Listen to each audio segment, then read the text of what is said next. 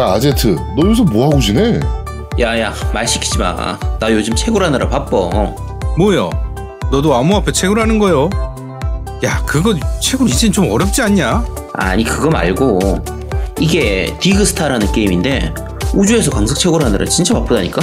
얘 진짜 푹 빠지긴 했나 보네 요즘 다른 게임에선 볼 수가 없어요 이게 장르로 따지면 방치형 인형 게임인데 이상하게 재밌는 게 땅도 파서 자원도 모아야 되고 광부 레벨업도 해야 되고 우주선 만들어서 다른 행성에도 가야 되고 이상하게 바쁘다니까. 야 그거 하면 뭐 돈이 나와 쌀이 나와 아직은 아닌데 나중에는 돈이 될지도 몰라. 테맥스라고 블록체인을 활용한 게임 캐릭터 거래 사이트가 있거든. 거기서 디지털 자산 판매가 될 거야. 오 이게 게임도 하고 돈도 벌 수 있어? 그래, 내가 진짜 이걸로 돈 벌어서 마이크 값 갚고 방송 뜬다. 안 된다 얘는 게임은 재미로 해야지 돈에 눈이 멀어가지고 아주 돈 벌려고 혈안이 되어 있어요 아주 응? 아니, 꼭 그런 게 아니라 이게 중독성이 쩔어서 아니 보통 인형 게임들 보면 클릭만 하고 할 게 별로 없잖아. 근데 이건 내가 행성 만들어서 거기다가 기지를 지어가지고 발전시키는 게 꼭 경영 시뮬레이션 게임 같은 느낌도 들고 그 크리처들이 병맛인데 묘하게 귀여워서 나름 모으는 재미가 있다니까. 야 이거 크리처 융합도 완전 병맛이야. 졸라 웃겨. 무료로 게임 쿠키도 받을 수 있는 광고가 있네. 완전 해자 게임이야. 이건 뭐 결제도 안 해도 게임을 재밌게 할 수 있구먼. 엄마 얘는 또 언제 받았대? 하나의 게임에서 다양한 재미를. 디그스타. 지금 Google Play와 앱스토어에서 다운받으세요. 다운받으신 후에 마켓 리뷰도 잊으시면 안 돼요 자, 네 번째 코너입니다. 니 혼자 산다. 자, 이번 주 니 혼자 산다는 Below라는 게임입니다. 네 자, Below Game Pass 예 Game Pass로 예, 나온 게임이고요 12월 달에 네, 나왔죠 로만 나왔죠? 네, 그- 맞습니다. 액원용으로 나왔고 PC로도 나왔죠. 네. 어, 이 그 빌로우라는 것은 뜻은 뭐뭐 이하, 뭐뭐 이하다 라는 뜻이에요. 네? 그리고 영상은 어 이게 난 이게 조사하다가 깜짝 놀랐는데 2013년에 공개 영상이 떴었어요. 네. 꽤 오래됐네. 네, 꽤 오래됐죠. 2013년에 공개 영상이 떴는데 그 2018년 12월에 발매를 한 거니까 인디 게임 치고는 되게 오래 걸린 게임이죠. 네. 어, 메타 점수가 좀 놀라워요. 이게 메타 점수가 68점, 엑스박스 기준으로 68점이고 유저 평점이 7.1이에요. 그- 어 근데 왜 놀라워요? 어, 높아요. 생각보다. 아 높다고? 네, 유저 평점이 7.1이고 메타 점수가 68점이면 인디 게임 치고는 좀 높다고 평가하거든요. 아 그래요? 네, 상당히 높은 점수를 를 받고 있습니다. 더 높은 게임 엄청 많잖아. 이- Inside는 뭐 90점대인데. 어, 그래서 저 혼자 샀죠. 네. 네. 네. 안 샀잖아. 게, 아, 그렇죠. Game Pass Pass. 공, 공짜 로 하면서 무슨 아니, 공짜 아니죠. 어, 그 공짜라고 하시면 곤란합니다. 예. 다달이 돈 내고 있습니다. 예. 네. 네. 어, 그리고 이 게임의 주요 세 가지를 이렇게 딱 표현한 단어가 있어요. 그래갖고 세 가지를 표현하자면 탐험, 그 다음에 생존, 그 다음에 발견, 이게 세 가지입니다. 이렇게 되면 어떤 게임인지 대충 감이 오실 거예요. 저 저하고 좀 다른 걸 보, 보셨네요. 왜요? 저보고 세 가지를 얘기하라고 하면 네. 답답함, 어, 어두움, 재미없음. 이걸 다 짜증나. 아, 예. 이것도 시야가 막 이렇게 그, 그거 되는 건가요? 시야가 그렇죠. 가려지고 막 이런 건가요? 엄청 예. 어두워요. 예. 아, 짜증나. 안 해. 아, 일단 이제 들어보면 게임은 rogue roguelike예요. roguelike류인데 여기에 Dark Souls랑 좀 짬뽕한 느낌이 강해요. 그래서 게임 느낌은 사실은 그 예전에 닌텐도에서 나왔던 Legend of Zelda랑 좀 처음에 느낌 비슷해요. 네, 옛날의 레전드. 예, 옛날 예, 예전 네, 네, 닌텐도 2D 게임. 스타일 게임들요. 그렇죠. 어 일단은 음악도 음침하고요. 좀 깔끔해요. 나름 나름 막그 기타 연주나 이런 것들 어, 들어보면 음악은 괜찮더라고요. 어, 음악 깔끔해요. 어, 그래 갖고, 어, 음악 괜찮네 하면서 처음에 시작을 했는데, 게임 진행이 골 때립니다. 일단은, 어, 그, 처음에 이제 배 타고 가요. 배 타고 가서 섬에 아, 내려가지고, 섬에, 아, 그, 그, 그 부분이 잠깐만요. 그 부분 진짜 욕 나오는 게 맞아. 저 멀리서 처음- 하늘에서 처음 시작할 때 이게 빌로우잖아요. 그러니까 위에서 밑을 내려, 내려다 보는 거니까 네. 하늘 저 높은 위에서 아래쪽에 저 바- 바다 끝에 있는 그런 걸 보는 그런 느낌이라 음. 배, 우리 우리가 그러니까 주인공이 타고 있는 배가 진짜 조그맣게 보이거든요. 그렇죠. 네. 근데 위에서부터 밑에까지 내려오는데 몇 분 걸려요. 되게 오래 걸려. 그래갖고 내가 저게 뭐지? 뭐지? 뭐지? 하다가 아 배네? 그걸 한참 있다 알았어. 한 2, 3분 있다 알았어. 진짜로. 그러니까 하 근데 아. 그 내려오는 속도가 너무 느려가지고 맞아 맞아. 한, 주- 한 반쯤 내려왔을 때 한 배네 했는데 그게 거의 거기까지 한 3분 정도 걸렸거든요. 맞아요. 그래서 여기서 cutscene skip이 가능해요. 음. 그리고 웬만하면 처음 시작하면 바로 cutscene을 skip해버리시면 됩니다. 네. 저는 도대체 게임은 언제 시작하는 거지 하고 한 3, 4분 정도 기다렸거든요. 네. 그러니까. 아, 완전 바보짓을 했는데. 아, 이거 이런 걸 아무것도 안 가르쳐 줘. 너무 답답해. 아, 어 일단은 게임 진행에 대한 튜토리얼이 전혀 없어요. 음. 그냥 사용자가 눌러가면서도 그 해야 돼요. 하여튼 그런데 일단은 그 섬에 내려가지고 섬에 어- 또 이렇게 돌아다녀 보니까 뭐 이렇게 먹는 것도 있고 뭐 화토풀 같이 이렇게 뭐 불 피우는 데도 있고 뭐 이렇게 모닥불 피우는 데도 있고 하다 보면 이렇게 스- 조그만 그 성 같은 게 있어요. 그러니까 성이라고 하긴 뭐하고 어 던전이죠 던전 그냥 예, 그 사- 던전이죠. 예, 산 산에 이게 구멍 뚫린 음. 그냥 그런 느낌의 던전 하나가 있어요. 그러면 거기 이렇게 하나는 아닌데 거기를 이렇게 딱 들어가면 게임이 시작됩니다. 어 게임이 시작하는데 일단 어두워요. 음. 안개가 자욱하게 깔려가지고 어두워요. 그래서 기본적으로 주는 횃불을 들어봅니다. 네. 횃불이 달아요. 좀 음. 있으면 꺼져. 음. 그럼 또 답답해. 어두워. 계속 그런 방식으로 진행합니다. 이 저 횃불이 굉장히 중요해요. 맞아. 그러니까 횃불이 횃불을- 중요해요. 횃불의 재료를 그러니까 이 craft 요소도 좀 있어가지고 음, 맞아요. 뭐 나뭇가지 같은 걸 주워가지고 횃불을 만들고 이런 부분들이 필요하거든요. 네. 근데 이걸 하나도 안 가르쳐줘. 어, 안 가르쳐줘. 그리고 결정적으로 영어야. 그래서 몰라, 처음에는.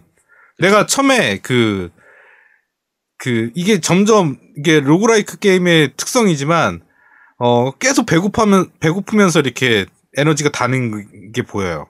그렇죠. 음. 그러니까 이- 이제 배고픈 요소하고 목마른 요소 이게 네, 있기 때문에 그렇죠. 네, 그렇죠. 물도 마셔야 되고 먹을 것도 먹어야 되고 그러죠. 네, 근데 처음에 몰랐어. 그러니까 안 가르쳐 준다니까. 그러니까, 그리고 이걸 막 먹어봐야 돼, 아이템을 막. 음, 근데 이게 아이템이라는 게 그렇잖아요. 아끼고 싶잖아. 그치. 필요 없을 때 쓸 수도 있잖아. 어? 그러니까 그런 것들을 한글화가 안 돼 있으니까 모르겠는 거야. 이걸 먹었을 때 무슨 짓을 무슨 짓을 하지? 막 이런 식으로 계속 어, 확인하면서 진행을 해야 되는 참 답답함이 있죠. 음, 그 다음에 공격 요소는 칼, 그 다음에 활, 그리고 방패 들고 뭐 대시도 있고요. 일단은 기본적으로 타격감은 좋아요. 아우 타격감 정말 좋아요. 타격감 좋은데 문제는 활을 쓸 일이 없어요. 활이 왜 있는지 모르겠어. 활 네. 말고 창도 있어요. 창 쓸 일이 함- 없어. 그 활도 칼만 웃겨. 있으면 됩니다. 칼. 응, 칼만 있으면 되고 활도 웃겨. 화살이 떨어지면 못 써. 응. 화살도 달아. 그러니까 계속 소모성 아이템들이 계속 생 있으니까 막 그런 것도 쓰기 아깝잖아요. 칼로 화살을 많이 주는. 많이 나오는 것도 아니고요. 그렇죠.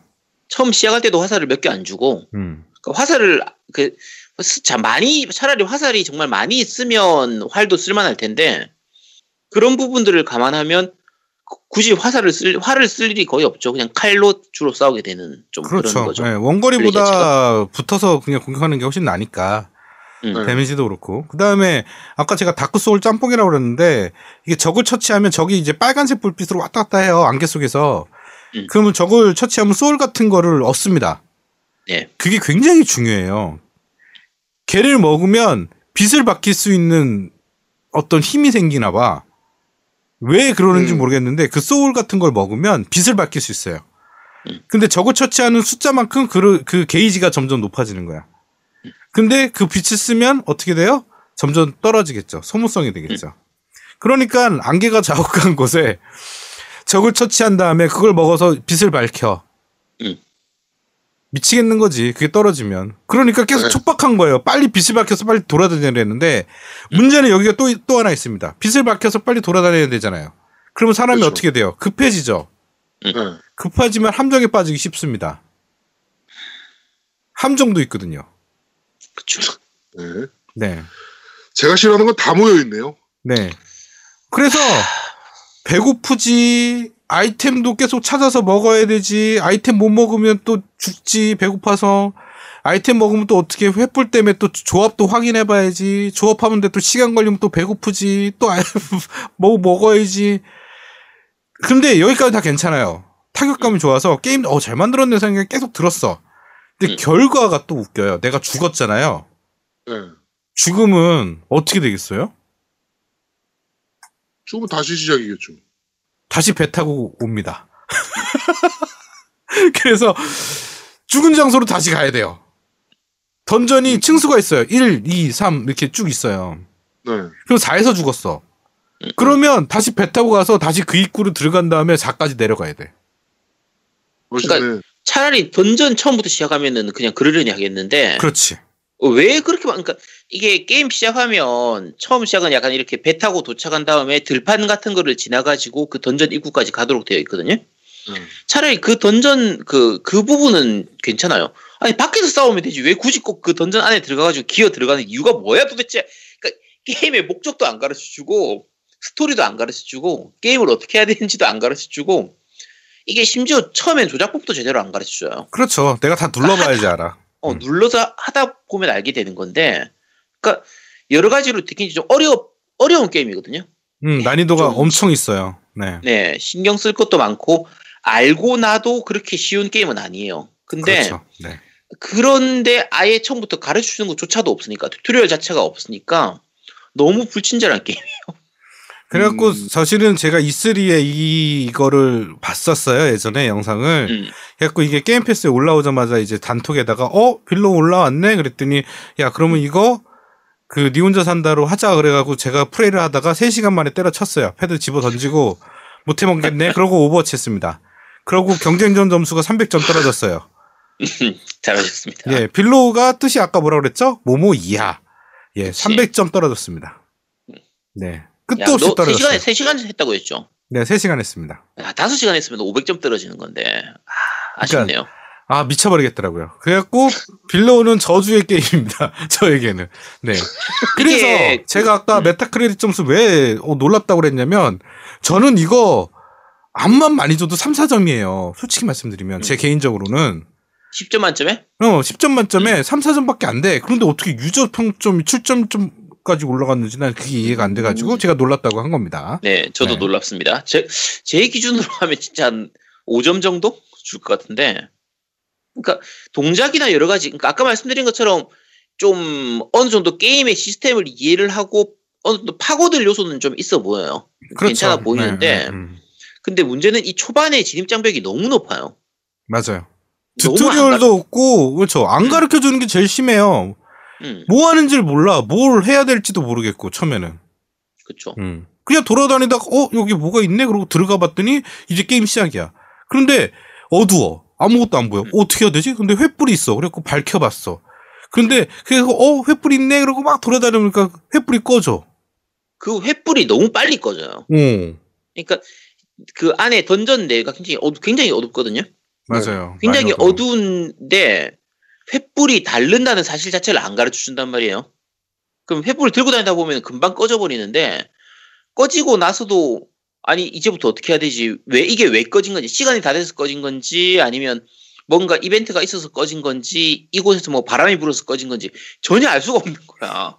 그렇지. 그리고 계속 음. 음, 그리고 계속 아이템을 조합해서 다시 횃불을 또 킬 수 있는데 네. 이것도 몰라. 어떻게 해? 음. 횃불 다시 키고 싶은데 어떡하지? 횃불 던 버려야 되나? 막 이런 생각도 들고. 엄청 불친절한 게임이네요. 굉장히 불친절한 게임이에요. 그러니까 중간중간에 이렇게 아까 얘기했던 그 게이지 같은 게 차오르는 그게 있거든요. 음. 근데 이 게이지가 뭘 의미하는지를 알 수가 없어요. 나중에 알았지. 초, 초, 초기에는. 그렇지. 이상한 게이지가 그나마- 있는데. 음. 음, 그러니까 예를 들면 그나마 배고픔 게이지라든지 이제 목마름 게이지 같은 경우에는 이제 위장 마크하고 물 물방울 마크 이런 식으로 해서 아 이게 물 수분이 부족한 거구나 이게 배가 고픈 거구나라고 해서 그나마 좀 이렇게 알 수 직감적으로 알 수가 있는데 아까 얘기했던 그 불빛 그거는 게이지는 이게 뭘 의미하는 건지 뭐 레벨을 의미하는 건지 경험치를 의미하는 건지 알 수가 없으니까 음. 그렇죠. 네. 정말 답답한 부분이에요. 그러니까 죽으면 또 다시 처음부터 시작이라고 아까 말씀드렸는데 아이템이 없어요. 다시 처음부터 기본 아이템만 있다고. 그래서 그 시체를 가야지 내가 아까 먹었던 아이템들을 다시 회수할 수 있는 거예요. 음, 네, 그런데 이제 시체를 가다가 또 죽을 수도 있잖아. 가는 길에. 음. 그럼 끝난겨. 그러면 내가 그래서 게임을 껐어요. 하기가 싫은 거야. 음. 네, 그러니까 그런 것들이 너무, 그러니까 이런 게임을 좋아하는 로고라이크가 류의 게임들을 굉장히 이렇게 궁핍하고 분친절한데도 어떤 그런 부분에 파고들 요소 막 하면서 그런 난이도를 극복하는 그런 분들에게는 적합한 것 같아요. 네. 네, 근데 저는 로그라이크 게임을 원래 안 좋아하기 때문에 음. 하면서 굉장히 힘들었어요. 그래서 딱, 딱 리뷰는 여기까지입니다. 더 이상 제가 뭐 얘기하고 싶지가 않아요. 예, 기분 나빠요. 일단은 예를 들면 똑같은 300점 roguelike라고 해도 예를 들면 이제 바인딩 오브 아이작 같은 게임들 이거는 딱 보면은 대략 어떤 게임인지를 직관적으로 알 수 있고 게임 시스템 자체가 그냥 조금만 보면 금방 이해를 할 수가 있잖아요. 그런 경우인 것 같으면 설명이 없어도 괜찮아요. 설명 없이 바로 시작해도 괜찮지. 근데 이 게임은 이제 굉장히 좀 그러니까 할 게 많고 복잡한 게임이에요. 신경 쓸 게 꽤 많은 게임인데도 불구하고 시작할 때 아무런 설명을 안 주니까 그렇지. 그러니까 하다못해 그 설명만 초반에 해주고 tutorial만 있어도 그 roguelike 약간 어려운 고난이도의 roguelike를 좋아하는 사람들한테는 굉장히 괜찮은 게임이 될 텐데 어, 너무 설명을 안 해주니까 너무 불친절해서 어, 왜 이렇게 만드는지 좀 약간 알 수가 없어요. 그리고 2013년에 처음에 트레일러가 공개됐으면 음, 이렇게 나오면 난 안 될 거라고 생각했거든. 음. 되게 잘 만들고 막 이랬을 거라고 생각하는데 아 근데 그 평들을 메타크리닉 그 평들을 좀 봤더니 음. 이런 그 정말 불친절한데 이런 걸 하나씩 알아가는 재미가 있다라고 막 쓴 사람들이 많더라고. 변태네. 하여튼 그런 식으로 표현한 게 점수가 좀 높은 사람들이 많더라고. 그러니까 그건 취향 문제인 것 같아요. 정확히 솔직히 말씀드리면. 네. 그렇죠. 근데 저 같은 경우에 제일 최악의 그거는 그 어두운 거였어요. 음 맞아. 안개 자욱해가지고. 음. 예. 근데 어두운 게 이게 제가 언제부터인지 모르겠는데 게임이 너무 어두우면 아예 안 보여요. 야맹증이라고 해야 되나 뭐라고 해야 돼요. 어쨌든 공포 게임이든 뭐든 게임을 할 때 너무 어두우면 아예 안 보이니까 게임을 할 수가 없어요. 뭐 무섭고 답답 이런 걸 떠나서 아예 안 보이는데 뭐 답답하기 뭐 화면이 보여야 무슨 게임을 하든지 말든지 하지. 근데 나도 비슷한 사실- 게 나도 게임이 어두우면 멀미가 나. 음.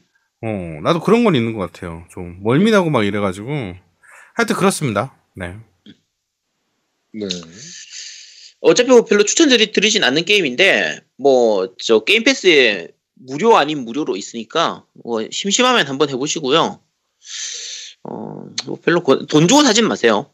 돈 주고 살 게임은 아닙니다. 그렇죠. 네. 네. 어, 어차피 저는 안 할 것 같아서요. 네, 애초에 제 취향은 아니네요, 무조건. 자, 그렇습니다. 이번 주 니 혼자서는 빌로우에 대해서 소개해드렸습니다. 새로운 짜증나는 타입의 roguelike 게임이라고 보시면 될 것 같아요. roguelike 게임을 진짜 좋아하시는 분들이라면 음. 해보시면 될 것 같아요. 보통 그런 거 있잖아요. 있, 있잖아요. 이거 S냐 M이냐 라고 묻는다면 나는 M이다. 라고 얘기할 수 있는 사람들은 이거 하시면 됩니다. 그렇죠. 뭐 채찍으로 맞는 걸 좋아한다든지. 음, 그치. 뭐 초, 네. 촌농 이런 거 내가 맞는 거 좋아한다. 이러면 그런 네. 분들은 하시면 되게 재밌으실 게임이에요. 네. 딱두 명이 생각나네요. 그 콘솔이 조아님이랑 그 다음에 음. 어 뮤테이션 오랄. 네. 음, 네, 그러네요. 네, 두 분은 구입하시도록 하세요. 네. 자, 이번 주 니혼자 산다 빌로우는 여기까지 진행하도록 하겠습니다. 네. 자, 신년 대담. 자, 어, 신년 대담 코너입니다. 음. 어, 첫 번째 신년 대담 주제는요. MC들이 직접 뽑은 2018년도 GOTY는 음. 입니다. 저희가 어, 밴드에서 뭐 여러 가지 했는데 거의 레드 데드 리뎀션이 이제 휩쓸었잖아요. 그쵸? 네, 투표를 겨- 거친 결과 거의 휩쓸었었는데 자 우리 MC들은 과연 어떻게 생각하는지 음. 그리고 우리 노우미가 또 GOTY에 대해서는 또 일가견이 있잖아요. 그렇죠. 네. 그래가지고 우리 노우미의 의견은 또 어떤지 이런 것도 좀 궁금해서 어 한번 해보도록 하겠습니다. 일단 어, 그래픽 모- 부분부터 얘기를 한번 해보죠. 네. 이번, 이번 2018년도에 나온 게임들 중에 그래픽은 이게 짱이었다. 라고 했던 게임들 한번 우리 아제트님은 어떤 게임부터 뽑으실 수 저는 있을까요? 저는 그래픽을 꼽으면 디트로이트 비컴 휴먼입니다. 음, 아 디트로이트 비컴 유만 그렇죠. 그래픽은 솔직히 음, 인정합니다. 네. 거유로리가 아닌데 거유로리가 아닌데도 불구하고 뽑을 정도니까 얼마나 잘 만들었다는 얘기겠어. 네. 어 그렇죠. 그래픽은 그렇죠. 진짜 잘 만들긴 했죠. 음, 그래픽을 네. 정말 잘 뽑아서 정말 어떻게 보면은 어 미드 영드 뭐 이런 거 하나 보는 느낌일 정도였으니까 음. 네 그래픽은 정말 잘 뽑긴 했습니다. 자 우리 노우미님은 어떤 게임? 전 배틀필드 5입니다. 아씨 아직 아직도 미련을 못 버리고 있네. 저거. 예상 해요. 네. 네. 배틀필드 5. 아 근데 이거 솔직히 그냥 인간적으로 따져서 처음 게임 들어갔을 때 아제트랑 제아도 뭐 뽀- 나한테 그랬잖아. 야 그래픽 죽인다. 뭐 이랬잖아 솔직히. 그래픽이 좋긴 한데 음. 그게 그러니까 물론 이제 그 전장의 분위기를 잘 살리고는 있어요. 여러 가지로. 근데 그렇죠. 이제 전장의 분위기를 잘 살리긴 하는데 이게 뭐 GOTY로 꼽을 만큼 GOTY에서 그래픽을 줄 만큼의 그러니까 오히려 레데리보다 더 떨어지는 느낌이거든요. 음. 그러니까 제가 만약에 순위를 매긴다고 하면 디트로이트 비컴 휴먼이 1위, 그다음에 레데리가 2위. 그 뒤에는 뭐 배틀필드든 뭐 스테, 스파이더맨이든 갓 오브 워든 셋 다 비슷비슷한 정도. 거의 그 정도거든요. 음, 나 저는 Battlefield 정말 현장감 있게 잘 만든 것 같아요. 네. 음, 네. 음. 일단 제가 기록을 좀 해놓을게요. 네. 어, 아제트는 Detroit Become Human, 노우미는 Battlefield 5를 뽑았습니다. 음. 저는 고민을 좀 했어요. 저는 사실, 어, 레데리2 빠라. 음. 당연히 레데리2를 뽑을 줄 아셨겠지만, 사실은 Spider-Man이랑 엄청나게 고민을 했어요. 음, 음. Spider-Man도 그래픽적인 부분에서는 굉장히 잘 만든. 어, 게임이기 때문에 Spider-Man이랑 고민을 엄청나게 하다가 Red Dead Redemption을 뽑았는데 음. 네 저는 open world에서 보여줄 수 있는 모든 것들을 보여주지 않았나 그래픽적으로 어, 그쵸. 네 그다음에 그 당시 서부에서 제가 살진 못했지만 음. 우리가 흔히 보던 서부 영화에서의 그 느낌을 가장 잘 살리지 않았나 음. 그래픽적으로 네 그래서 저는 Red Dead Redemption을 뽑았습니다. 씨 그렇게 따지면 씨 Battlefield도 똑같이 뭘 야, 근데 Battlefield는 게임 자체가 치, 좀 아니 그래픽을 얘기하는데 게임 얘기를 하시면 안 되죠 아제트님. 아니 그러니까 야 게임을 좀 많이 해봐야 뭐 그래픽을 많이 보고 하지 많이 해보지 우리가. 네. 어, 없잖아. 우리 노 아제트나 나는 계속 Battlefield에서는 Battlefield 5에서 특히나 계속 죽는 화면만 보기 때문에 그렇게 그래픽이 좋은지 못 느끼겠더라고. 음 그럴 수 있죠. 네. 네. 자 그렇습니다. 자 그러면은 아제트는 Detroit Become Human, 노미는 Battlefield 5, 저는 Red Dead Redemption 2를 꼽았고요. 그래픽에서. 네. 자 다음은 사운드 부분입니다. 아무래도 또 우리 노우미가 또 사운드 이 금귀, 황금귀를 가지고 있는 사람이고 그렇죠. 네. 저나 아제트 같은 경우는 이제 막귀를 가지고 있는 사람이기 때문에 네. 여기서 좀 많이 갈리지 않을까 싶어요. 노우미님은 또 Battlefield 할 것 같은데 자, 아제트님 먼저 사운드상을 뽑는 저는 사운드는 오히려 레데리 2예요. 레데리 2. 저 같은 경우에는 이제 사운드를 따질 때 단순히 음악이 좋다 아니다 뭐 이런 부분보다 게임하고 얼마나 잘 어우러지나를 보거든요. 그렇죠. 근데 그게 잘 어울려지는 제일 좋았던 게 이 레데리 2고 두 번째가 그 가도부어였거든요. 음, 그래서 네 저는 레데리가 최고였던 것 같아요 레데리 사운드가. 2. 음. 그렇습니다. 자, 우리 노우미님은 기대되네요. 저는 호라이즌입니다. 포르자 호라이즌. 네. 어, 음. 여러 가지 그렇죠. 장르의 OST도 좋았고. 그렇죠. 여러 가지 네. 음악들을 다양하게 잘 보여준. 네. 그다음에 정말 시원시원하게 달리면서 듣기 딱 좋은 음악들이었어요. 네. 그래서 네. 저는 Horizon 4를 선택했습니다. 그리고 실제로 엔진 소리나 이런 것들도 굉장히 듣기 좋고. 아, 좋았어요. 네. 네, 네, 네. 그렇습니다. 예전에 포, 그 Forza 시리즈하고 Horizon 시리즈 같이 얘기하면서 레이시, 레이싱 게임 특집할 때 한번 얘기했던 것 같은데 그 호라이즌하고 이제 포르자가 서로 그 사운드가 지향하는 방향이 좀 다르죠. 그렇죠. 그렇죠. 네. 이제 포르자 정, 모터스포츠 시리즈는 엔진 소리나 이 말 그대로 실제 그 자동차를 충분히 느낄 수 있도록 음악은 줄이고 그런 부분들을 높이는 쪽이고 네, 음악이 호라이즌은- 졸려요. 음. 네 호라이즌 소는 시원시원하게 달리는 걸 목적으로 하기 때문에 엔진 소리나 이런 쪽보다는 음악을 좀 경쾌하게 들을 수 있는 편안하게 그러니까 밖- 밖에서 운전하면서 그냥 드라이브 하는 느낌으로 그렇게 즐, 그 즐길 수 있도록 하기 때문에 Horizon이 그런 면에서는 사운드가 좀 좋긴 하죠. 그렇죠. 음, 네. 그렇죠. Forza 시리즈는 클래식한 음악들이 많아가지고요. 네, 졸리죠. 아 졸려요. 예. 맞아요. 음, 자, 그리고 뭐 트랙 똑같은 트랙 막 40바퀴씩 돌아야 되는데 음. 음악은 졸리고 야, 너 도대체 어디서 했길래 40바퀴 40바퀴를 도는 데가 있냐? 저게 저게 40바퀴 돌지 않나요? 그 저 뭐죠? 아 그 무슨 무슨 트랙이지 그거?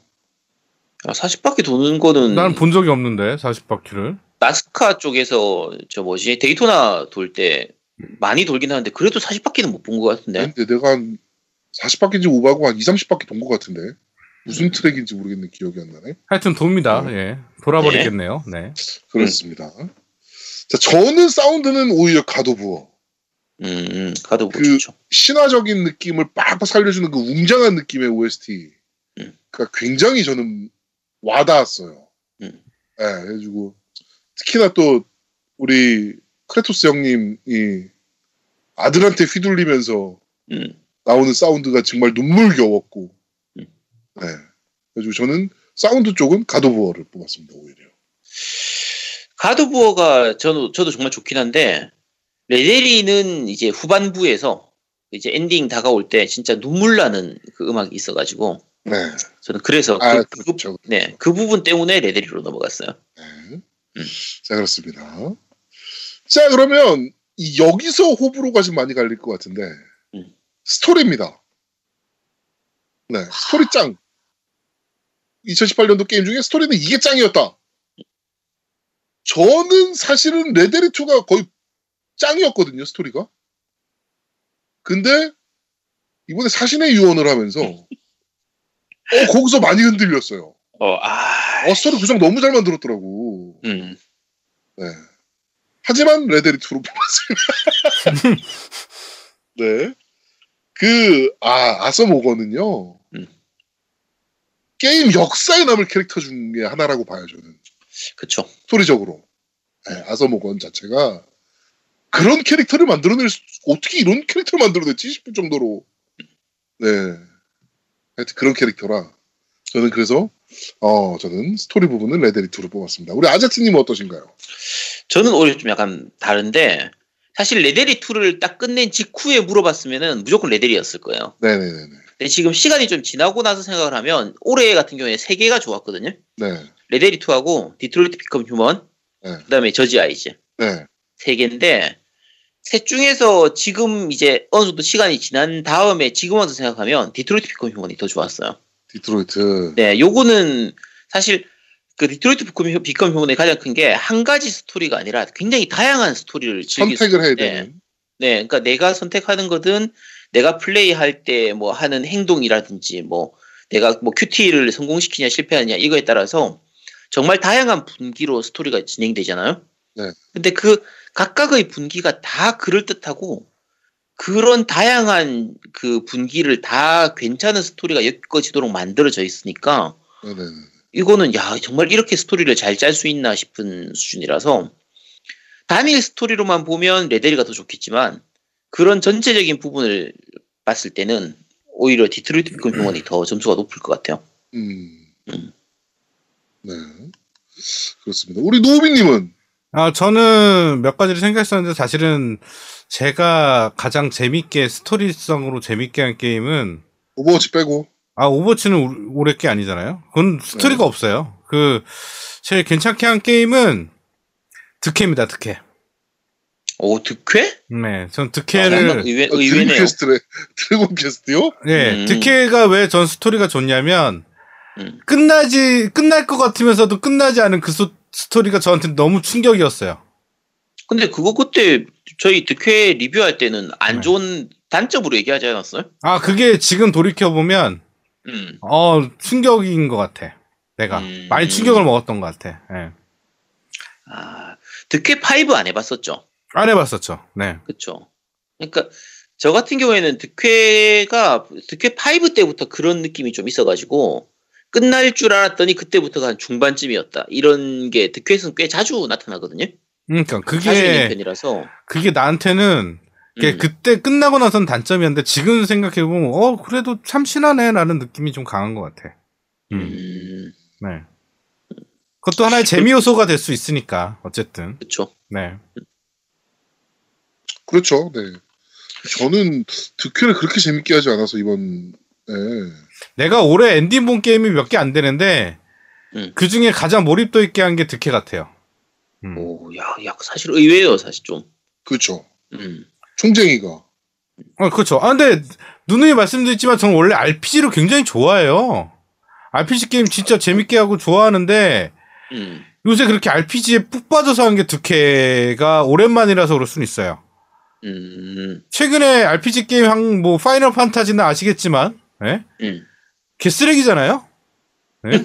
그러니까, 아니, 그, 야, 그래도 쓰레기까지는 아니고. 어, 쓰레기입니다. 그래서, 어, 걔네들을 하다가 갑자기 드퀘라는 좀 좋은 작품을 한 거, 그러니까 들어본 것 같아서, 음. 네. 네, 좋습니다. 예. 테일즈 시리즈는 최근에 한게 뭐, 거였어요? 베스페리아요. 베스페리아가 제일 마지막에 했던 거예요? 네, 근데 그걸 엔딩 못 봤어요. 아, 베스페리아 엔딩을 못 봤어요? 네, 그 언어 압박 때문에 하다가 나 그거를 그 영문판으로 했거든요. 음. 아, 네, 1화를 1화를 너무 1화가 너무 싫어가지고 그때 영문판으로 했었는데 엔딩 못 아, 봤어요. 이런 쉬워요. 아 재수없어. 어, 재수 없어. 아, 저 1호 부심. 네, 하여튼 그렇습니다. 네. 그렇습니다. 자 그러면은 게임성 부분으로 넘어가 보도록 하죠. 게임성은 어떤 것이 가장 좋았나? 자 우리 아제트님은 어떠신가요? 저는 가도부어. 가도부어 음. 게임성이 네, 게임성이 가도부어예요. 그러니까 게임성이 오히려 좀 아- 단조롭지 않았나요? 아니요, 게임성이 이제 그, 그 무기를 얻기 전하고 후가 확 달라지거든요. 그 무기. 예. 네. 근데 그, 그게, 그, 그, 제가 플레이할 때는 차라리 그걸 알고 플레이를 했으면 좀덜 했을 텐데, 네. 그걸 모르는 상태에서 플레이했을 때, 그 무기가 얻어지는 순간에 느껴지는 그 희열 같은 게 있잖아요. 그쵸. 네. 그러고 나서 그 뒤에 그 게임의 시원시원함 이게 굉장히 좀 강렬하게 다가오고 음. 그 이유만 보면 그 무기를 얻고 난 이유만 보면 정말 게임이 재밌어졌거든요. 네. 돌이켜 생각하면 그 이전도 나쁘진 않았어요. 가도부어스럽지 않다라는 거였지 뭐 나쁘진 않은 거였기 때문에 네. 여러 가지 게임을 봤을 때 게임성을 봤을 때 올해 그러니까 그 레데리는 사실 게임성이 아주 훌륭하진 않았거든요. 네. 게임성으로 따지면 오히려 스파이더맨이나 가두부어가 더 나은 편이었는데 어, 둘 중에서 하나를 꼽자면 가두부어가 게임성은 제일 재밌었던 것 같아요. 그래요. 음. 예상 바뀌네요. 자, 그리고 우리 노우미님은 저는 포르자 호라이즌. 포르자 호라이즌. 네. 게임성으로는 사실은 원탑입니다. 솔직히 말씀드리면 음, 게임의 재미, 그러니까 게임을 재미를 느낄 수 있는 부분에서는 따라갈 게 없죠, 솔직히. 네. 아 근데 포르자는 제가 이제 시리즈가 자꾸 반복되다 보니까 포르자 시리즈 중에서 게임성으로 제일 재밌었던 건 포르자 2였거든요. 맞아요, 저도 2였어요. 2를 제일 미치도록 했는데 예. 하여튼 요번엔 4는 아시겠지만 그 계절 표현한 것들 이런 것들도 괜찮았고, 음. 예. 신경 많이 쓴 게 티가 나더라고요. 그러니까 그쵸. 예, 게임성으로 봤을 때는 포르자 시리즈가 저는 올해 가장 좋았었던 음. 것 같아요. 네. 그렇습니다. 포르자. 제동님은 어때요? 저는 레드데드 리뎀션이요. 아 또 레데리네. 네. 아, 이제 같은 거 하기 없게 하자. 안 돼. 세 번 이상 못하게. 없어. 아, 두 번 이상 아니야. 못하게. 아니야. 아, 진짜 징하다. 이거는 저는 역대급 게임이라고 보고 있기 때문에 음. 그 이거보다 잘 만든 게임 있으면 나와봐. 라고 얘기할 수 있는 게임이에요, 저는. 근데 레데리는 저는 게임성 자체는 예를 들면 전투 시스템 같은 거는 뭐 예를 들면 언차티드나 GTA하고 그렇게 많이 차이가 나는 게 아니라서 비슷비슷한 느낌이고 네. 어 뭔가 뭐 미니 게임이나 이런 걸 즐길 만한 것도 뭐 크게 많이 다른 건 없고 이러니까 게임성 자체가 아주 좋았던 것 같진 않은데 레데리가 음 그런가요? 저는 사실 최고라고 보았거든요. 음. 네, 뭐, 저, 아, 저번에도 얘기했지만, 정말 그 서부 시뮬레이터, 음. 네, 서부에 내가 직접 살아본 적은 없지만, 하여간 그런 느낌일 것이다. 뭐 그런 부분들은 있긴 하죠. 네. 이런 게임- 느낌이었을 거야, 뭐, 이렇게 음. 하면서. 그니까, 전체적으로 봤을 때 제일 그, 뭐라 그럴까요? 그, 조화롭다 그래야 되나요, 전체적으로? 음. 네, 저는 그렇게 플레이를 해서, 음. 네. 저는 제가 게임성을 볼 때 종종 얘기 생, 그 생각하는 게 저 스스로 생각하는 것 중에 하나가 게임이 끝날 때쯤 됐을 때 네. 아, 게임이 안 끝났으면 좋겠다라고 느끼는 게임이 있고요. 네. 어느 정도 중반 넘어가면 아, 도대체 언제 끝나는 거야 하고 느끼는 게임들이 있거든요. 음. 근데 오히려 레데리는 후자 쪽에 가까웠어요. 너무 길으니까. 차라리 레데리가 플레이 시간이 좀 짧았으면은 더 밀, 좀 밀도 있게 했으면은 게임성이 더 강하게 느껴졌을지 모르겠는데 네. 이게 거의 한 100시간 넘게 했었으니까 나중에 뒤에 가니까 좀 지치더라고요. 음. 그래서 게임성은 모르겠어요. 오히려 가드오브 같은 경우에는 그런 느낌이 있었어요. 아 조금 더 있었으면 좋겠는데 아, 벌써 끝났네 하는 거의 그런 느낌? 음. 그런 게 좀 있었고 음, 음, 그런 것 같아요. 그렇군요. 음. 자, 우리, 그, 그러면 마지막으로, 잠깐 노민 얘기했나? 저 네, 얘기했죠. 포르자 호라이즌. 네, 포- 포르자 아. 호라이즌. 응, 네. 포르자였구나. 어. 자, 마지막으로, 종합입니다, 종합. 음. 전체적으로 봤을 때 가장 잘 만든 게임은 무엇이냐. 자, 우리 아제트님. 이건 레데리죠. 레데리 레데리 역대급이에요. 네. 레데리는 근데 레데리 끝난 직후에 비해서는 조금 가라앉긴 했는데 네. 최근 제가 한 10년간 플레이했던 게임 중에서 제일 재밌었던 게임 뭐냐라고 하면 네. 그 단언 컨대 젤다거든요. 젤다, 이번에 그, 네, 브레스 오브 와일드. 네, 브레스 오브 와일드. 젤다인데 젤다 다음이 레데리는 아니고 네. 젤다 다음이 라오 정도 될 것 같고 레데리가 한 3위쯤 될 것 같긴 해요. 음, 근데 어쨌든 정말 재밌게 했던 게임이라 말, 말 그대로 손에 꼽을 정도의 게임이거든요. 네. 그래서 음, 레데리 올해 나온 것 중에서는 레데리입니다. 그렇습니다. 레데리. 자, 우리 노우미님은. 저는 콜 오브 듀티 4요. 음? 갑자기 뜬금없이? 되게 제가 총 게임 좋아하는데 총 게임 중에 오버워치 다음으로 올해 많이 했던 것 같아요. 예. 음. 콜 오브 듀티 아, 아시겠지만 제가 레벨이 제일 높잖아요. 네. 제가 세 바퀴 돌렸나 그러는데 음. 총 언, unlock도 거의 대부분 다 했고요. 네. 음. 그 콜 오브 듀티가 계속 업데이트면서 계속 좀 뭐랄까 혜자 게임이 되는 것 같아. 그러니까 어, 요번에 신 캐릭터 또 나왔거든요. 네. 네. 그 저기 해커 해킹하는 네 그러니까 그런 거 보면 앞으로도 그러니까 저도 콜 오브 듀티 가끔 해요 그냥 아예 안 하는 네. 것도 아니고 일주일에 한 계속 일주일에 한 두세 번은 하는 것 같아요 그냥 접속해서 한두 시간씩 네. 즐기는 게 그러니까 그런 식으로 저는 제 취향이 그래요 그러니까 게임이 스토리가 길고 막 이런 것들을 굉장히 싫어해 그러니까 저번에도 얘기했듯이 네. 정말 재밌는 스토리나 정말 괜찮은 게임. 그러니까 저지 아이즈는 좀 그런 느낌이 강해요. 저지 아이는 음. 저지 아이즈는 땡겨 계속. 음. 땡기고 막 하고 싶어 계속. 그 다음이 막 궁금해지고 그래서 하게 되는데 음. 그런 게임이 아니면 어 좀 되게 거부감이 들어요. 왜냐면 다음 챕터까지를 해야 된다는 생각이 막 강하기 때문에 그 네. 한두 시간 동안 진짜 멈추지 않고 이걸 해야 된다는 이렇게 부담감이 있어. 음. 그래갖고 시간이 애매하잖아. 만약에 내가 맨날 새벽 3시에 잔다고 치면 만약에 내가 새벽 1시에 끝냈어. 그러면 와 이거 다음 챕터를 해야 돼 말아야 돼. 막 이게 고민이 되는 거야. 음. 하면 끝까지 가야 되니까 성격상. 그런데 짧게 짧게 하는 게임들을 하게 되면 그런 고민 안 하거든요. 아 두 편 두 판만 하고 자지 뭐 이런 식으로 되니까 좀 저는 좀 개인적으로 그런 게 강한 것 같아. 그래서 저는 올해 재미로 따져서 진짜 재밌게 한 거는 콜 오브 듀티인 것 같아요. 그게 그 어, 좀비 모드 빼고는 나머지 모드는 다 괜찮았던 것 같아요. team deathmatch나 콜 오브 듀티는. 진짜 재밌었던 것 같아요. 콜 오브, 콜 오브 듀티가 제가 그 자주 얘기하자면 FPS 게임을 거의 안 하잖아요. 음, 네. 그렇죠. 하더라도 싱글만 하는데 콜 오브 듀티는 싱글이 없는데도 샀어. 그러니까. 음. 그렇죠. 그러니까 이게 근데 해보니까 확실히 재밌긴 재밌는 것 같아요. 음. 음, 그래서 저는 올해 종합 점수로는 콜 오브 듀티가 가장 재밌지 않았나.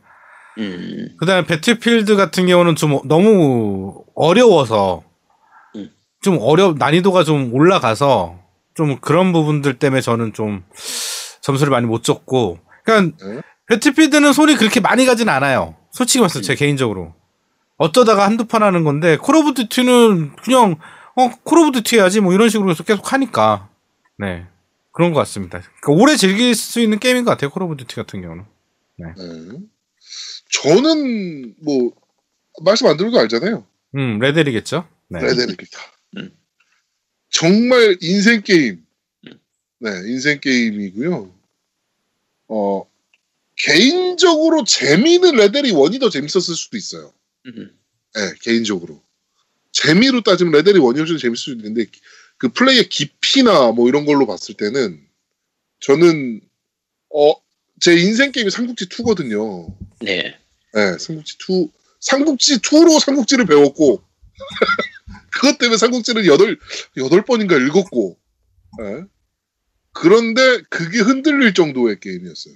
음, 그런 사람들 많, 많죠. 삼국지 2로 역사를 삼국지를 배운 분들이 많죠. 네. 많죠. 예. 근데 특히 저희 나이 때좀 그런 분들이 많은데 야 근데 우리 나이 때 삼국지 2로 배우면은 조조라고 하는 거 카오카오 이렇게 하게 되잖아. 그렇지 카우카우 리우베이 음. 관 관유 음. 장페이 그렇죠. 네, 중국식 발음이잖아요. 네. 네. 카우카우가 아니고 차오차오인데 원래. 네. 근데 그 C, CAO CAO니까 CAO, 카오카오 그렇죠. 그 당시에는 카오카오 이렇게 했죠. 네. 음. 하여튼 저는 그게 흔들릴 정도의 게임이었어 레데리 2가 음. 정말 재밌는 게임. 이거보다 재밌는 게임이 내 인생에 또 올 수 있을까? 뭐 이런 정도의 게임이었어요. 아, 근데 사실은 리뷰하고 나서 끝나고 나서 제가 어, 이거 해봐야지라는 생각이 들어서 다시 조금 시도를 했는데 레데리는 사실은 진짜로 제 취향은 아닙니다. 음. 그리고 저지 아이즈는 어 저기 리뷰 듣고 어, 다시 한번 좀 해봐야지 그러는데 진짜 멈출 수 없을 정도로 계속 빠져드는 게 저지 아이즈 같아요. 그렇죠. 몰입감은 음. 오히려 저지아지가 더 그러니까 컸어요. 좋죠. 네. 네. 그러니까 좋아요. 그래서 저는 사실은 레데리는 아직도 손이 안 가고요. 저지 아이즈는 가끔 해요. 음. 네. 그러니까 그거는 진짜 딱 달락달락 딱딱딱 하면 되니까 그쵸. 이게 챕터가 길긴 한데 챕터도 사건 사건이 있으니까 그러니까 요번 사건만 끝내고 해결하고 이벤트만 해결하고 넘어가야지 뭐 이거가 되니까 네 그런 건 있는 것 같아요. 네. 자 이렇게 어, 첫 번째 대담 주제인 MC들이 직접 뽑은 2018년도 GOTY에 대해서 어, 좀 뽑아봤습니다. 저희가 요 내용은 밴드에 저희가 어떤 게임을 뽑았는지 밴드에 올리도록 하겠습니다. 저는 사운드 빼곤 다 레데리네요. 아 레데리빠 진짜 같은 거. 레빠 레빠. 이씨. 저러면 안 돼. 저러면 나보고 Overwatch 씨 맨날 한다고 뭐라 그러고 저 새끼 레데리 빠 저거. 저는. 흔, 흔들린 부분이 많아요. 그래가지고 어 사실 스토리 부분은 그 저지 아이즈랑 좀 많이 흔들렸었고 네, 그래픽 부분은 스파이더맨이랑 좀 많이 흔들렸었고 야 근데 결국은 레데리 아니야. 그렇죠. 레드빠 아니야 레드빠. 너 혹시 홍준표라든지 자유한국당 이런 거하고 좀 연계돼 있는 거 아니야? 어, 빨갱이야? 어, 뭐야? 아, 근데 사실은 자. 제가 Judge Eyes를 엔딩을 봤거나 저지 아이즈를 좀 많이 했었으면 난 스토리 저지 아이즈 주, 줄 가능성이 농후해. 솔직히 말씀드리면. 음, 음. 스토리 재, 그러니까 몰입감 있게 하는 거 재밌는 거는 저지 아이즈가 정말 재밌긴 했죠. 어, 스토리가. 그러니까 너무 잘 맞는 것 같아요. 하면서 스토리에 이렇게 오랜만에 빠져드는 느낌은 오랜만인 것 같아요. 진짜로. 네. 네. 자, 어, 그러면 두 번째 주제로 넘어가도록 하겠습니다. 신년대담 두 번째 주제. 2019년도 최고 기대작은 어떤 게임인가? 네. 2018년도에 2019년도에 나올 게임이 많아요. 어, 엄청 많죠. 네. 네. 일단 아제트가 존나 기대 중인 쉔무가 있고요. 야, 씨, 야, 가- 갑자기 그, 런거 하지 마. 왜 그래? 어, 기대 안 합니까?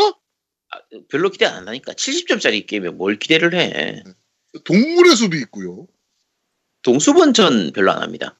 네, 그다음에 Division 2, 음. 그다음에 뭐 Anthem, Kingdom Hearts, Biohazard 뭐 이런 류의 게임들이 쭈르륵 준비. Gears 5도 2019년이고요. 음. Dead or Alive 우리 아제트가 또 엄청 좋아하는 야. Dead or Alive 6도 2019년도에 나오고요. 네. 자, 어, 우리 아제트님 먼저 제일 먼 제일 기대되는 게임이 어떤 게임인가요? 아, 좀 약간 설명하기가 되게 애매한데, 네. 만약에 한글화가 된다면 Kingdom Hearts 3예요. 네. 한, 한글화가 되기만 하면. 네. 그 다음에 나오기만 하면 Last of Us 2고요. 라오어. 네, 라오. 근데 라오어가 과연 2019년도에 나올까요? 그러니까 나올지 안 나올지 아직 모르니까 네. 그런 거고. 지금 발매 확정되고 한글화 확정된 걸 기준으로 하면 오히려 데메크 5. 데메크 5. 네. 어, 2019년도 GOTY 후보. 음. 오. 데메크 5. 일단 Last of Us가 나오면 그건 네. 딴거 다 필요 없고 무조건 Last of Us가 GOTY입니다. 그냥. 그렇죠. 예, 그건 그렇죠. 음. 네. 자, 데메크 5라. 어, 액션 게임인데요. 액션 게임은 사실은 GOTY에서 그렇게 힘을 못 발휘하는 장르이긴 하거든요. 그렇죠. 어떻게 보면은 조금 진부한 장르이기 때문에 음. 예, 그런 류의 액션 게임은 사실은 고티로 뽑히지는 않을 가능성이 높은데 전체적으로 어 그런데도 오 데빌 메이크라이 5다 그 데빌 메이크라이가 아니면 고티로 꼽는 건 오히려 사이버펑크예요. 그렇죠. 사펑은 뭐, 음. 예, 음. 그렇죠. 나오면 음. 아니, 근데 사이버펑크는 그, 올해 나올 사이버펑크는 거라. 나오니까. 네. 어, 사이버펑크는 나올 테니까. 근데 노래 나올 거라 사이버펑크가 사실 위쳐의 전례가 있기 때문에 워낙 기대가 되긴 하는데 네. 아, 이게 조금 삐끗하면은 의외로 평이 별로일 수가 있을 것 같아가지고 이게 그래서 다 조심스러워졌어 저것 때문에 포럼 제시물 그치 어 되게 조심스러워졌어 뭔가 얘기하기 그러니까 차라리 판타지 쪽은 뭐 그럭저럭만 만들어도 어느 정도는 되는데 네. 이 SF 계열은 조금만 잘못 만들면 이게 망할 수가 있어가지고 그렇죠 그래서 사이버펑크는 기대는 되지만 조금 불안한 부분이 좀 있고요.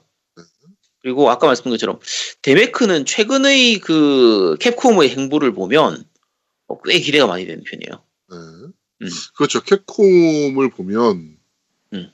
그렇죠. 기대는 좀 많이 되죠. 사실 캡콤이 워낙 좀 놀라워서 음. 요새 달리는 게. 자 그렇습니다. 어 데메크 5를 뽑으셨고요. 우리 아- 노우미님은 저는 세키로. 음. 예. 세키로. 세키로가 기대되고 그 다음에 데모크 5도 기대돼요. 그러니까 뭐라고 딱 집어서 이게 제일 기대됩니다라고 얘기하기가 뭐한 게 일단은 세키로는 아제트 때문에 아픈 과거가 있기 때문에 어 일단은 조금 기대는 하는데 그 아픈 과거 때문에 좀 좀 마음이 아픕니다. 그래서 야, 야, 아, 야, 아픈 거 그건 세키로가 아니고 인왕투지. 하여튼 비슷합니다. 그래서 어 조금 걱정인데 일단은 세키로 그 다음에 사이버펑크 음. 그리고 어 아까 말했던 데메크 데메크 5 네. 그리고 만약에 RPG로서 이 음. 게임이 진짜 올해 나온다면 네. 파판 7 리메이크 근데 리메이크는 조금 애매해요. 근데 저도 그 바, 오히려 재밌을 것 같은 게임은 바하2 리메이크하고 파판 7 리메이크인데 음. 리메이크는 꼽기가 되게 좀 애매해서 아 근데 그 트레일러 보면 파판은 완전 다르게 리메이크를 해서 저는 파판 7은 되게 재밌게 했거든요. 재밌게 네. 해서 기대하고 있는 거죠. 예. 음. 제 기준에서는. 네. 파판 7이 아까 제가 그거 얘기했잖아요. 스토리 얘기할 때 이제 끝- 끝나지 않았으면 좋겠다라고 했던 그런 게임 있잖아요. 제일 대표적인 게 파판 7이었었어요. 음, 그죠. 파판- 어. 그래서 파판 7할때 제가 엔딩 보는데 6개월쯤 걸렸거든요. 네. 실제로는 한 3주쯤 했을 때 거의 엔딩 바로 앞까지 가는 상태였어요. 근데 일부러 엔딩을 안 보고 엔딩 봐버리면 끝나버리잖아. 네. 엔딩 안 보고 그냥 세계 여기저기 돌아다니고 여기 돌아다니고 하면서 거의 6개월 가까이 일부러 엔딩, 엔딩을 안 보다가 그러다가 이제 6개월 만에 엔딩을 보러 갔던 게임이 이 파판 seven이었거든요. 음. 그래서 하, 재밌긴 정말 기대하고 있는 작품이긴 한데 근데 그래도 리메이크라서 네, 고티로 꼽기는 좀 그런 것 같아요.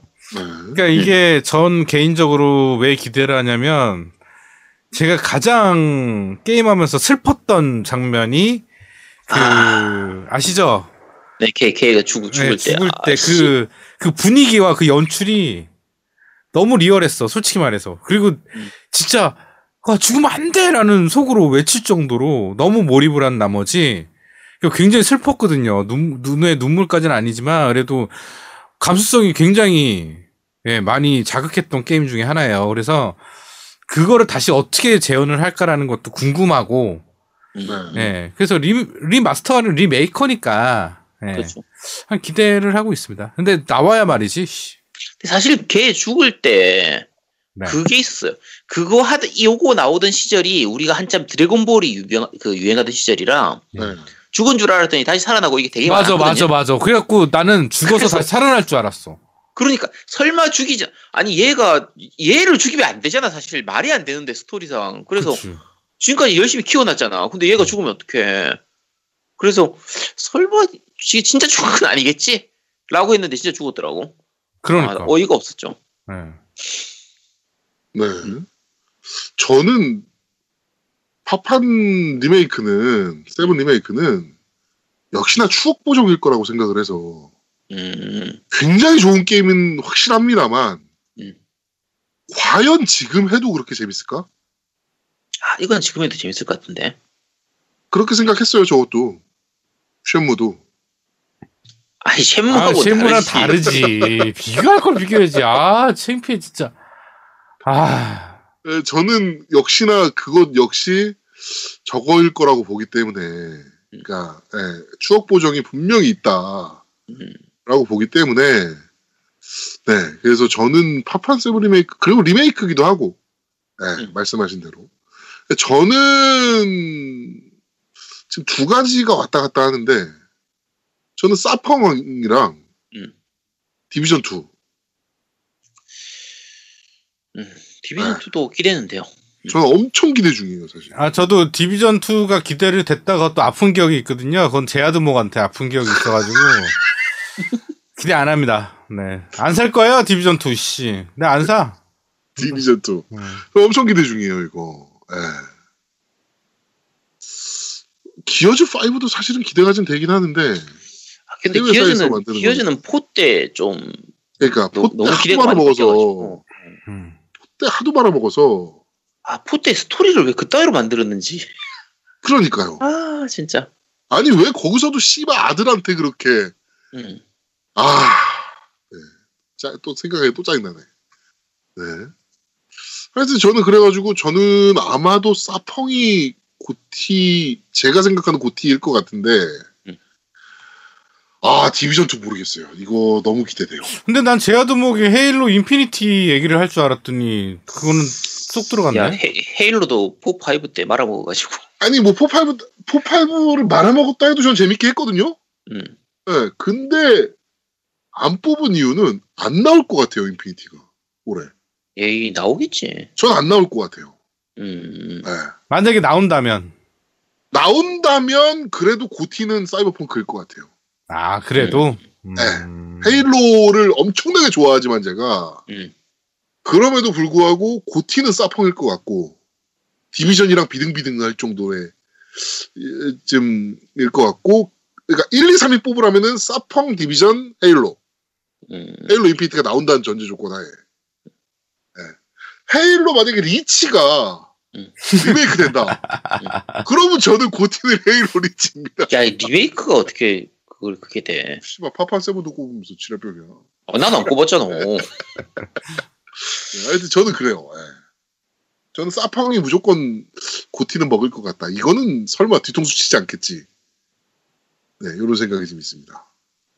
약간 다크호스로 네. Death Stranding이 나오면 오히려 또 얘가 먹을 수도 있긴 해요 아, 저는 근데 그 택배 게임은 아니야 그래도 야 코지마 히데오 항상 이 GOTY에서 그 한 2위 3위는 항상 맡아놓고 하는 애잖아 아, 뭐 그렇긴 한데 내놓기만 하면 그렇긴 그래서. 하지만 음. 그거는 사실은 저는 메기솔 빨이라고 지금 보거든요. 아니 그러니까 물론 그렇긴 한데 네.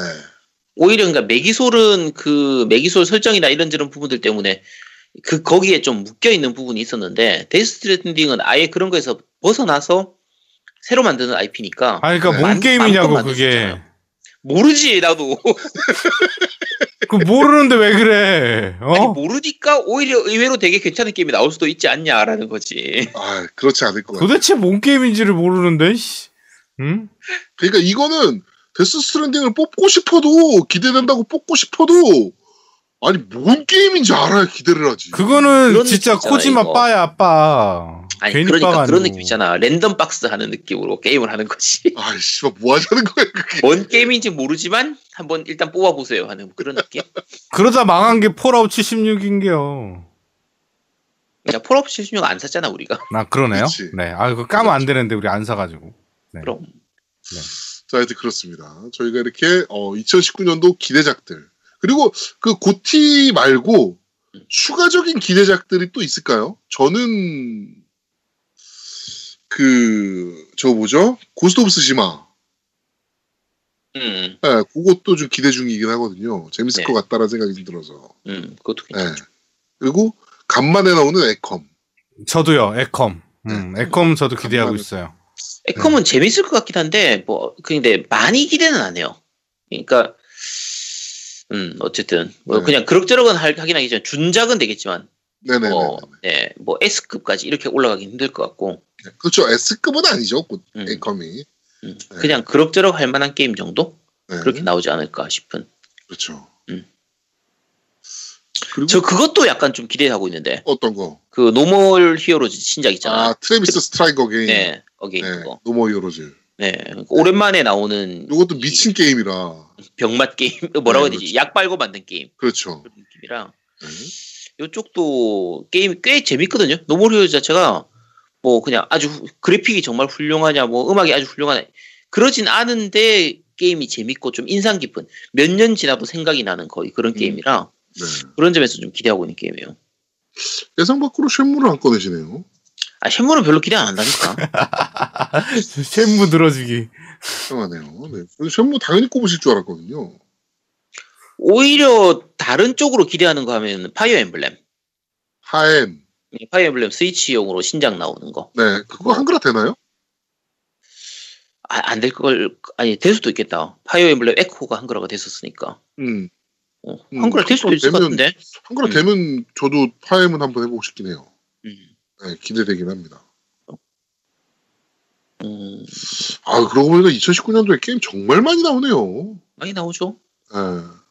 뭐, 그 아제트 좋아하는 Dead or Alive 6, 아, 왜 자꾸 날 기어즈 들먹여. 오브, 싫어? 아니, 오히려 근데 그 캐릭터 예쁜 게임으로 기대하는 거라고 하면 캐서린이 오히려 기대돼요. Catherine Full Body. 예, Catherine Full Body가 그, 지, 원래, 어째 이것도 리메이크에 가까운 수준이잖아요. 네. 근데 기본 원래 있었던 캐서린의 새로운 신 캐릭터인 그 캐서린이 어떤 식으로 이제 녹아 들어갈까 하는 그게 음. 또 기대가 돼서 그래서 요거는 스토리가 되게 기대가 되는 편이라 음, 오히려 오- 이쪽은 기대가 되죠. 그렇습니다. 음. 뭐 이렇게 저희가 어, 좀 2019년도 기대되는 게임들을 한번 꼽아봤습니다. 방송 들으시는 분들은 음. 어떤 게임을 2019년도에 기대 중인지 지금 궁금해요. 그러니까 어, 리플로 좀 많이 남겨주시면 저희가 좀 소개해보고 그걸 또 얘기해보는 또 그런 시간을 또 다음 주에 가져보도록 하겠습니다. 네. 자, 이번 주 신년 대담. 어, 2018년도 고티, MC들 꼽은 2018년도 고티와 2019년도 기대작에 대해서 신년 대담을 한번 나눠봤습니다. 자, 이번 주 신년 대담은 여기까지 진행하도록 하겠습니다. 네. 자, 게임덕비상 126화. 어, 올해는 과연 어떤 게임이 재밌을까? 편은 여기서 모두 마무리하도록 하겠습니다. 어, 말씀드렸다시피 좀 있으면 천일입니다. 저희가 방송 시작한 지. 와. 아, 징하, 징하게 했다. 아, 씨, 네, 그만할 때안900 되냐? 955일간 했으니까 음. 천일입니다. 천일. 네, 천일. 아, 이승환의 천일 동안을 듣고 와야 될 것 같은 느낌인데 그건 천일에 한번 듣도록 하고요. 천에. 네. 아니 천일, 천일 화해. 천일화? 대충 봤을 때 한 100, 한 40화? 100, 한 30화? 이 정도면 천일 될 것 같은데, 아, 130화 정도. 네, 면 천일 될 것 같은데, 네. 하여튼, 그때 한번 듣도록 하고요. 어, 저희가 이렇게 천일 가까이 달려올 수 있었던 거는 아무래도 저희 들어주시는, 또 재밌게 또 호응해 주시는, 어, 청취하시는 분들 덕분에 저희가 이만큼 달려올 수 있을 거라고 생각을 했, 합니다. 앞으로도 2000일, 3000일, 4000일, 5000일, 6000일 될 때까지 네, 열심히 방송할 테니까 어, 많은 성원 부탁드리도록 하겠습니다. 많은 후원이라고 그럴 뻔했어, 씨발. 네, 많은 성원 부탁드리도록 하겠습니다. 자, 어, 깨덕비상 제 126화 올해는 어떤 과연 어떤 게임이 재밌을까? 저는 여기서 모두 마무리하도록 하겠습니다. 저희는 다음 주에 좀 더 재밌고 알찬 방송으로 여러분들을 찾아뵙도록 하겠습니다. 고맙습니다. 감사합니다. 감사합니다. 아유, 아, 고생했어. 3시간이냐? 와, 고생, 고생했어, 고생했어. 와, 빡빡히 3시간이네. 3시간 나오겠네. 3시간 나오겠지. 음악 넣고 이것저것 와, 광고 넣고 하면 3시간 나올 테고. 3시간. 야, 야, 다음 주에 뭐 할 거야? 몰라. 아니야, 다음 주.